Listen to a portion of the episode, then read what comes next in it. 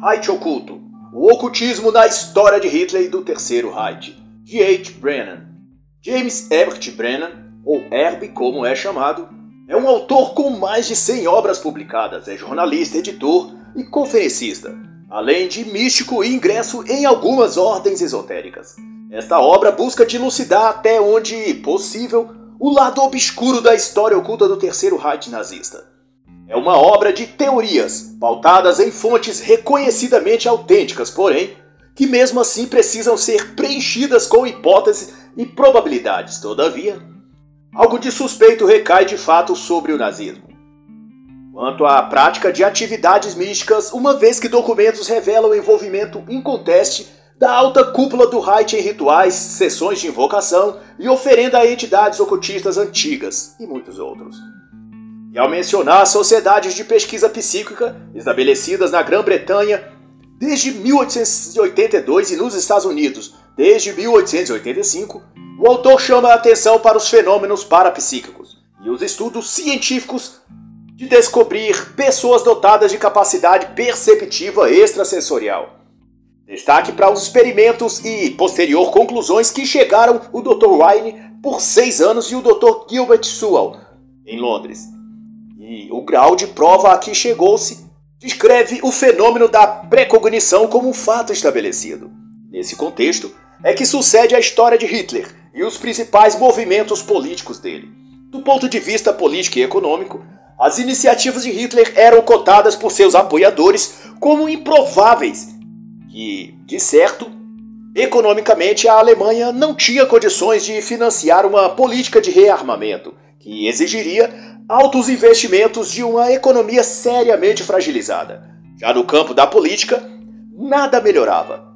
Havia um acordo, o Tratado de Versalhes, que obstava os planos de Hitler de rearmar a Alemanha, envolvendo inclusive a possibilidade de punições severas que podiam incluir conflito ou intervenção armada. Mesmo assim, como em um toque de Midas, tudo concorreu favorável ao Führer, contra todas as expectativas. E quando seus altos oficiais perturbaram-se diante da reação da Grã-Bretanha em março de 1935 contra a campanha de rearmamento de Hitler, este declarou apenas que sentia que os aliados nada fariam para detê-lo. E essa premonição assim se deu. Não houve reação e a Alemanha descartou os termos restritivos do Tratado de Versalhes e introduziu o serviço militar obrigatório para os jovens alemães e promoveu então abertamente uma campanha de armamento.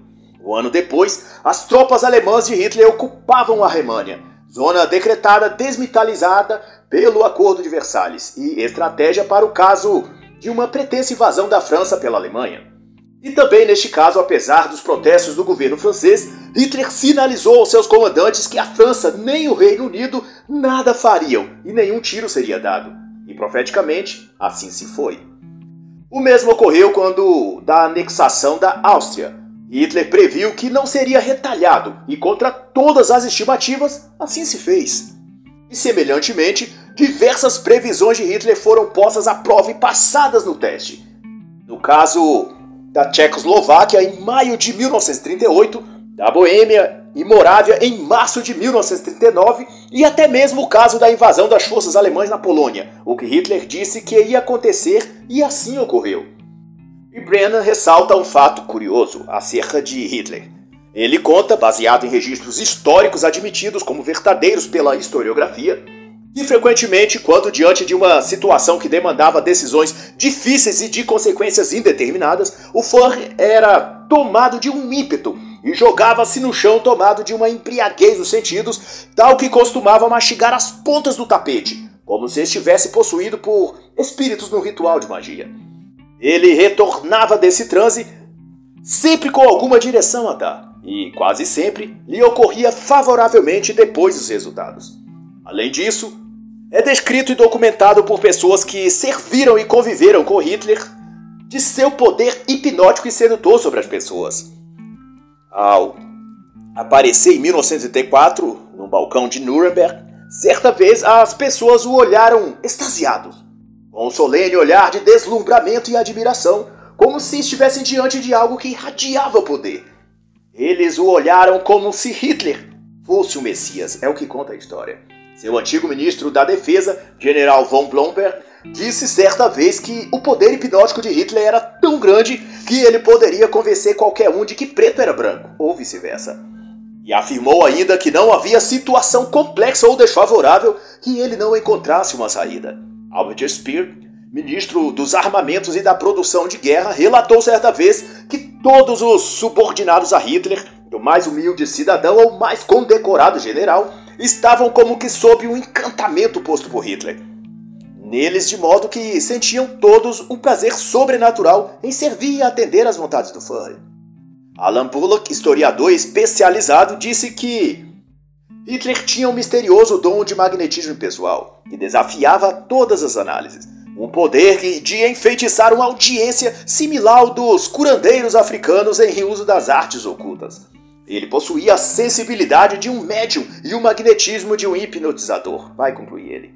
Alguns, como Trevor Roper, ex-oficial da inteligência e que se tornou, após historiador, escreveu a respeito que Hitler possuía uma misteriosa intensidade nos olhos e na voz que poderia ser descrita como egotismo messiânico. Ondas de poder em estado bruto fluíam dele e engoliam a audiência. Essa foi também uma descrição que se fizera sobre Hitler. E ao falar dos magos vitorianos, então, Brennan destaca que Westcott, médico legista londrino, amigo pessoal de Madame Blavatsky, e também Samuel McGregor, ao maçom William Woodman, vai elencar a criação da Ordem Ocultista da Aurora Dourada. Esta, por sua vez, objetivava desenvolver a consciência humana pela experiência mística, e suas filosofias derivavam da cabala judaica, métodos mágicos rosa-cruzes e ritos maçons. MacGregor comandava a ordem por intermédio de chefes secretos invisíveis, os mesmos chamados por Helena Blavatsky de mestres ocultos. A Aurora Dourada possuía hierarquia similar à maçonaria, e cada grau continha seus próprios ritos, saudações e simbologia.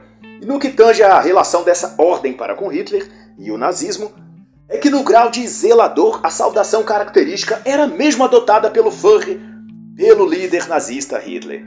Mas isso não é de se admirar, visto que diversas personalidades de renome na época fizeram também parte dessa sociedade secreta, como o astrônomo real da Escócia, o famoso poeta irlandês W. Yeats, a também famosa atriz Florence Fur, assim como escritores e homens de negócio em todo lugar.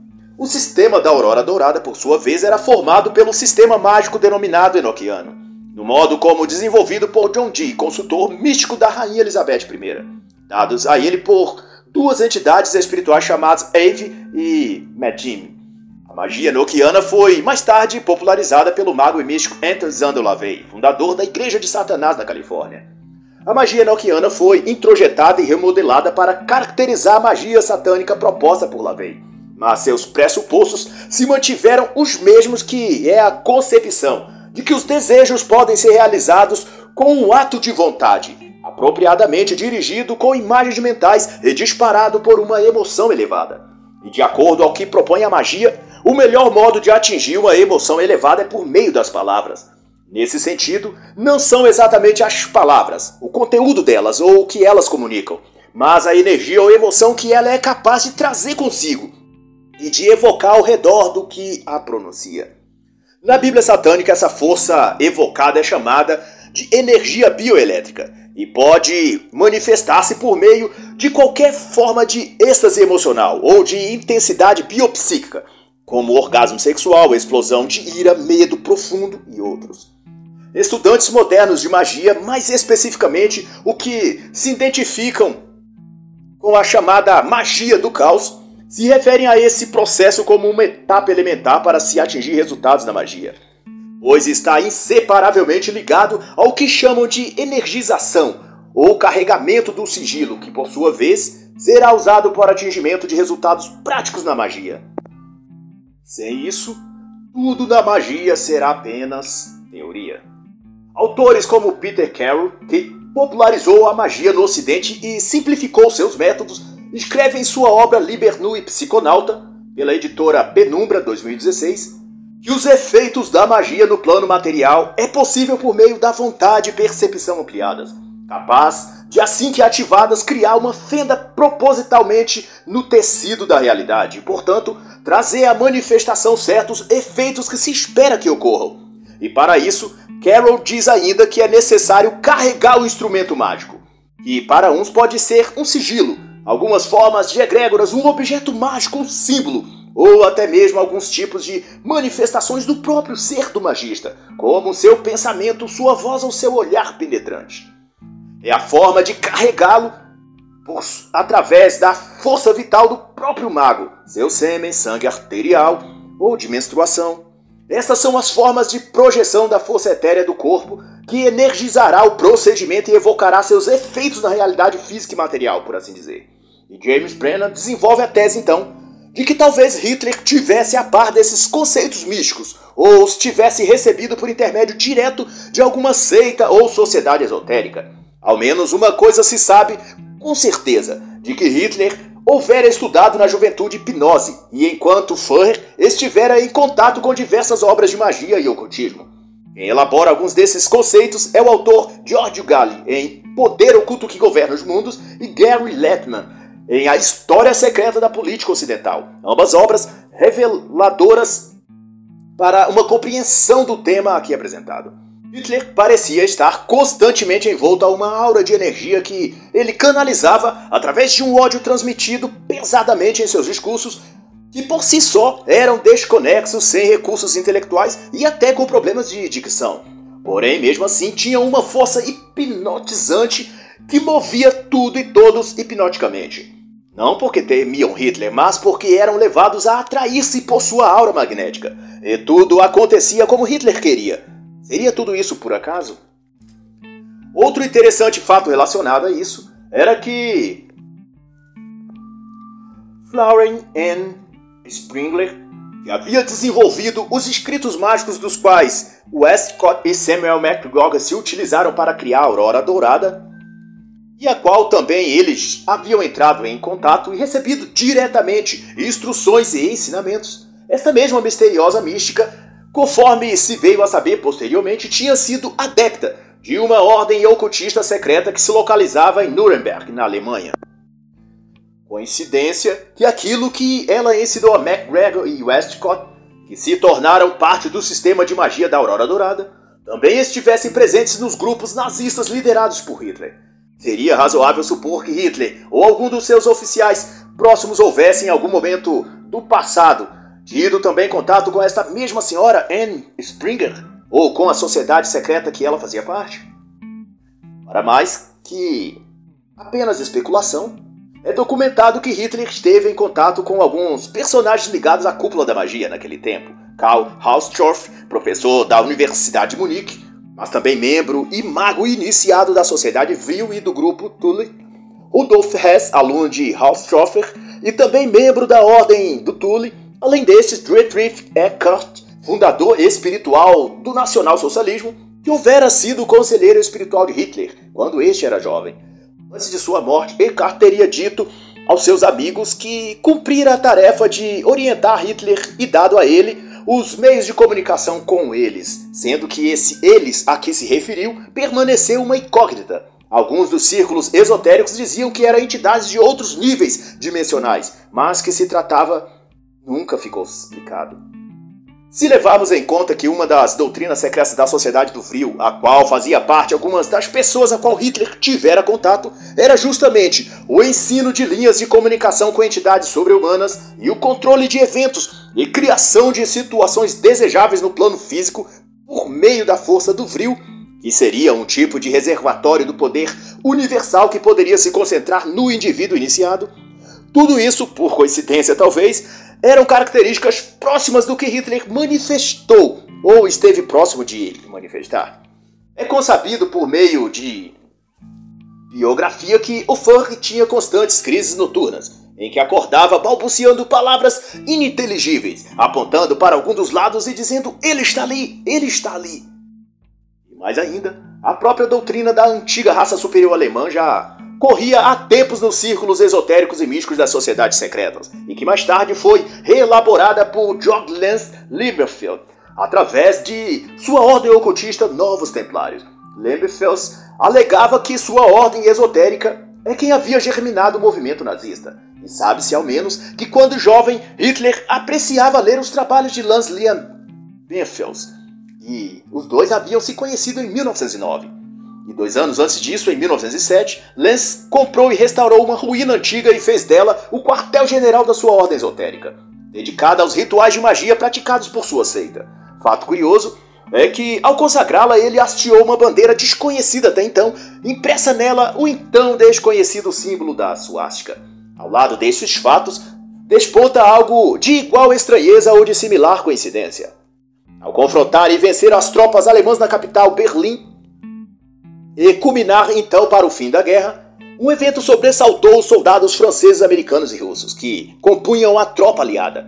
Os vastos números de cadáveres tibetanos estes, no entanto, não usavam a insígnia alemã e chamou a atenção por a época a Alemanha não possuía nenhum tipo de relação comercial, militar, econômica ou de qualquer outro tipo com o Tibete.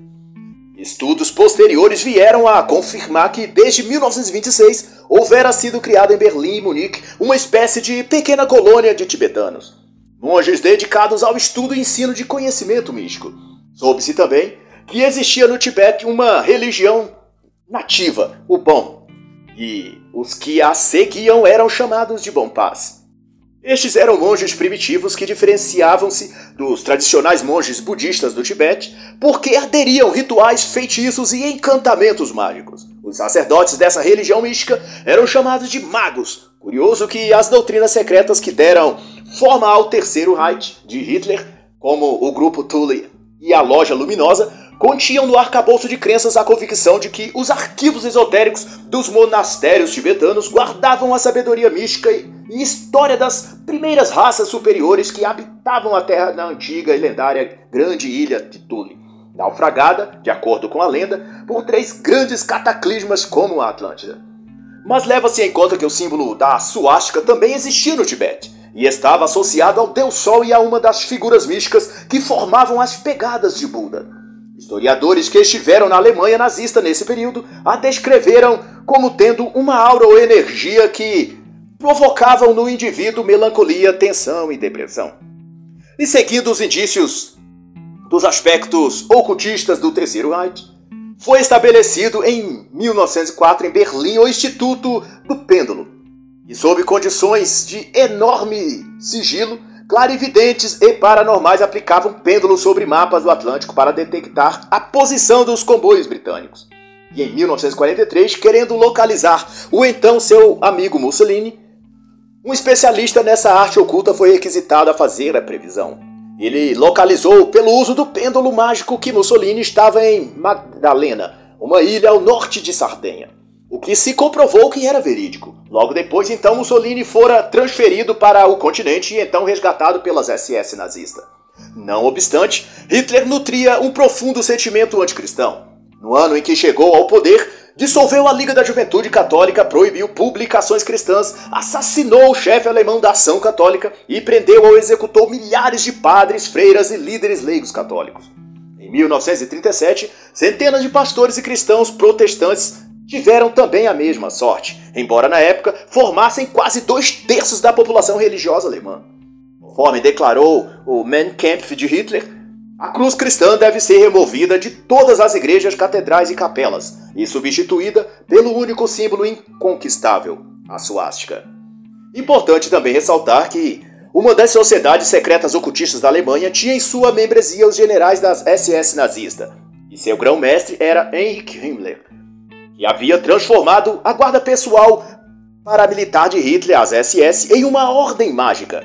Fato relevante também que as SS comandada por Hitler não era treinado apenas na arte militar, mas inclusive nas artes místicas. Os eleitos para a elite de soldados do Reich tinham de saber ler as runas, usar uma túnica negra, não podiam beber ou ter qualquer vício e não podiam casar-se como também eram proibidos de conversar uns com os outros e nem discursar ou falar qualquer coisa em reuniões.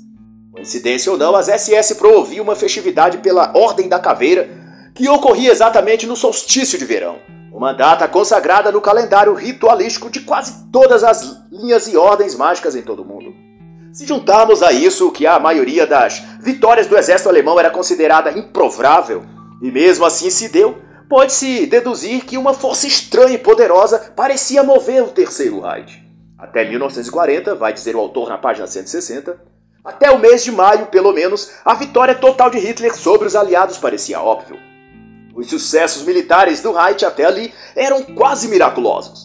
Em setembro de 1939, o exército da Alemanha entrou na Polônia. Menos de três semanas depois, havia subjugado totalmente. Em abril de 1940 foi a vez da Noruega e Dinamarca, o que por si só fora considerado um milagre, pois que a marinha britânica, bem superior de Hitler, guardava os portos e também as águas territoriais norueguesas estavam minadas. Mas mesmo assim os alemães conseguiram seu objetivo. Em maio do mesmo ano, Hitler moveu-se contra a Holanda, Bélgica e Luxemburgo. Só o exército holandês contava com mais de meio milhão de soldados. Mesmo assim, sucumbiram em cinco dias. Em junho daquele ano, Paris tinha sido tomada. Naquela altura, a Inglaterra dava como certa a invasão de Hitler e temiam não conseguir detê-lo.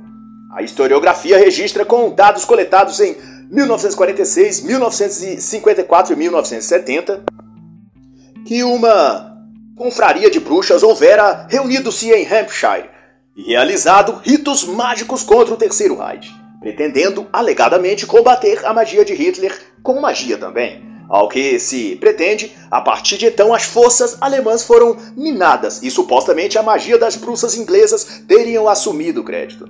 E apesar de espantosa, Hitler perdeu desde então sua ascendência sobre os aliados, quer seja por causa dos feitiços contrários ou qualquer outro motivo. Mas seja como for, o combustível emocional que moveu a Hitler e seu terceiro Reich, sua ascensão e queda ficaria sob lacunas e incógnitas se não levarmos em conta a possibilidade de essa história ter sido construída a partir de fortes elementos místicos. Mas seja como for, às vezes outros elementos tão fortes quanto entram também em cena, e daí uma guerra no reino espiritual também simultaneamente ocorre, cujos vencedores só nos é dado a saber muito tempo depois. No fim, tudo se resume a isso. O mago solicita um serviço. O demônio concorda em oferecê-lo. O mago concorda em pagar o preço. Mas às vezes, somente tarde demais descobre que o demônio é o pai da mentira. E assim encerra a análise da obra Reich Oculto, o ocultismo na história de Hitler e do Terceiro Reich, de G. H. Brennan.